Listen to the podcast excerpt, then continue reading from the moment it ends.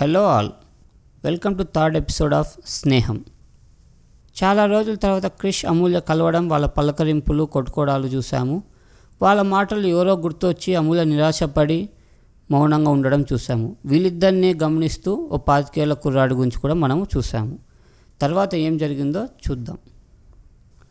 Hello all. Welcome to ప్రాసిల్ podcast. Krish Amulya ఇద్దరి మధ్య చాలాసేపు మౌనం. ఆ మౌనాన్ని భంగం చేస్తూ వాళ్ళ కోసం ఆర్డర్ చేసిన ఫుడ్ వచ్చింది.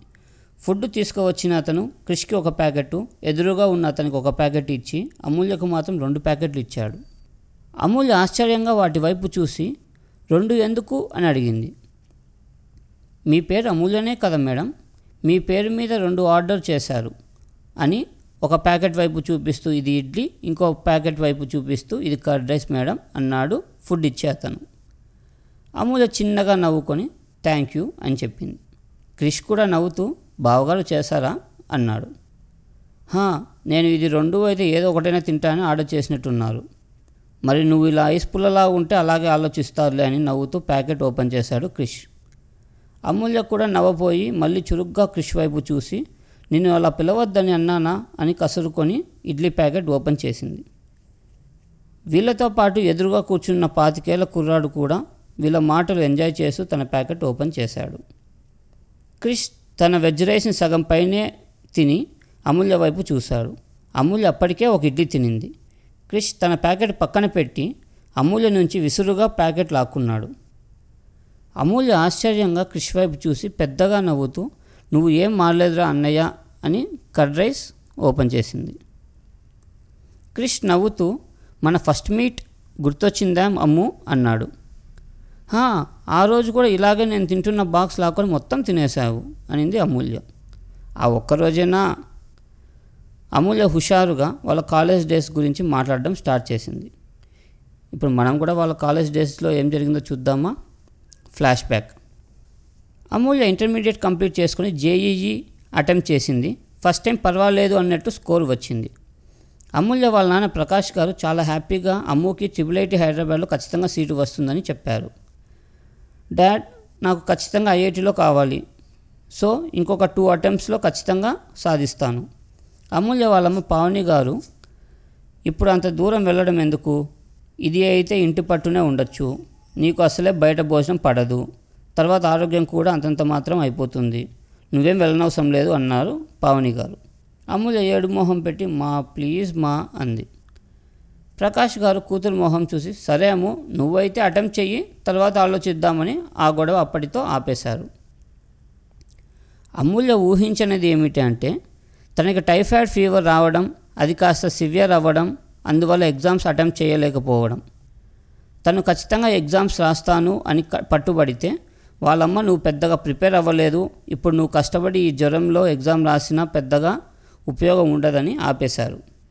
అమూల్య వాళ్ళ అమ్మ నాన్న కోరుకున్నట్టే ఇంటి నుంచి ట్రిపుల్ ఐటీ హైదరాబాద్లో జాయిన్ అయింది. అమూల్యకి వాళ్ళ అమ్మ నాన్న బెస్ట్ ఫ్రెండ్స్. చిన్నప్పటి నుండి పెద్ద ఫ్రెండ్స్ లేరు. అమూల్య బాగా చదువుతుంది కాబట్టి అవసరానికి వాడుకునే ఫ్రెండ్స్ కొంతమంది ఉన్నారు. సో వాళ్ళతో పెద్దగా రిలేషన్షిప్ మెయింటైన్ చేయలేదు. ఇప్పుడు కాలేజ్కి వచ్చినా కూడా పెద్దగా ఎవరితో మాట్లాడదు. పక్కన ఉన్న అమ్మాయితో హాయ్ అని చెప్పడం తన పని తాను చేసుకపోవడం అలా ఒక నెల రోజులు గడిచిపోయాయి. క్లాస్ అయిపోయాక లంచ్ బ్రేక్లో చాలామంది వరకు క్యాంటీన్కి వెళ్ళిపోతారు. మన అమూల్య గారు మాత్రం ఎప్పుడూ అమ్మ చేసి ఇచ్చిన లంచ్ బాక్స్ మాత్రమే తింటారు. ట్రిపుల్ ఐటీలో సబ్జెక్ట్ని బట్టి క్లాసులు మారడం అమ్మాయిలు అబ్బాయిలు కలిసి కూర్చోవడం కామన్. అలాగే అమూల్య పక్కన ఎవరో అబ్బాయి కూర్చున్నా తన వైపు చూడకుండా తను సబ్మిట్ చేయాల్సిన అసైన్మెంట్ ఓపెన్ చేసి ల్యాప్టాప్లో కీస్కి కన్నం పడేంత గట్టిగా నొక్కుతుంది. అన్నీ కంప్లీట్ చేశాను అనుకుని ఆ ప్రోగ్రాంలో జీరో ఎర్రర్ చూసి హ్యాపీగా ప్రోగ్రామ్ని రన్ చేసింది. కానీ అవుట్పుట్ మాత్రం కరెక్ట్గా రాలేదు. అమూల్య విసుగ్గా నేను ఆకలితో చేస్తే ఇలాగే వస్తుంది అనుకొని ముందు తిందాం అని ల్యాప్టాప్ కొంచెం పక్కకు జరిపి తన బాక్స్ ఓపెన్ చేసింది. రెండు స్పూన్లు తినడం అయిన తర్వాత ఎవరో విసురుగా తన దగ్గర నుంచి లంచ్ బాక్స్ తీసుకున్నారు. ఎవరా అని పక్కన చూసింది. స్పూన్ తన చేతిలో ఉండగానే పక్కన అబ్బాయి బాక్స్లో అతని చేతితోనే తింటూ బాక్స్ ఖాళీ చేస్తున్నాడు. అమూల్య నోరెళ్ళబెట్టి అతని వైపు చూస్తుంది. తను తేరుకునే లోపే అబ్బాయి ఆకలి ముద్ద కూడా తినేసి బాక్స్ అమూల్య చేతిలో పెట్టాడు. బయట వాళ్ళతో ఎప్పుడూ పెద్దగా చనువు చూపించలేని అమూల్య చిన్న గొంతుతో నా బాక్స్ మీరెందుకు తిన్నారు? అని అడిగింది. అతను నవ్వుతూ అమూల్య వైపు చూసి నేను ఇంటి నుంచి ఇక్కడ హాస్టల్కి వచ్చి ఒక నెల అయిపోయింది. మీరు బాక్స్ ఓపెన్ చేసిన వెంటనే మంచి గోంగూర వాసన వచ్చింది. మా అమ్మ గుర్తొచ్చింది. అందుకే తినేశాను. సారీ అని క్యాజువల్గా చెప్పాడు. అమూల్య అలాగే కళ్ళు పెద్దవి చేసుకొని చూస్తూ ఉండగానే అతను వెళ్ళి హ్యాండ్ వాష్ చేసుకొని వచ్చి కూర్చొని చనువుగా అమూల్య ల్యాప్టాప్ తీసుకొని తన ప్రోగ్రాంలో పెట్టిన ఎక్స్ట్రా సెమికోలను తీసేసి ఇప్పుడు రన్ చేయండి. కరెక్ట్గా అవుట్పుట్ వస్తుంది అన్నాడు. అమూల్య ప్రోగ్రామ్ రన్ చేసింది. నిజంగానే కరెక్ట్ అవుట్పుట్ వచ్చింది. ఆనందంగా అసైన్మెంట్ సబ్మిట్ చేసేసిన తర్వాత అతని వైపు తిరిగి థ్యాంక్ యూ సో మచ్. నా పేరు అమూల్య. మీరు అని మెల్లగా అడిగింది. అతను షేక్ హ్యాండ్ కోసం చెయ్యి ముందుకు చాపుతూ నేను కృష్ణ అందరూ క్రిష్ అని పిలుస్తారు. మీరు అలాగే పిలవండి అన్నాడు.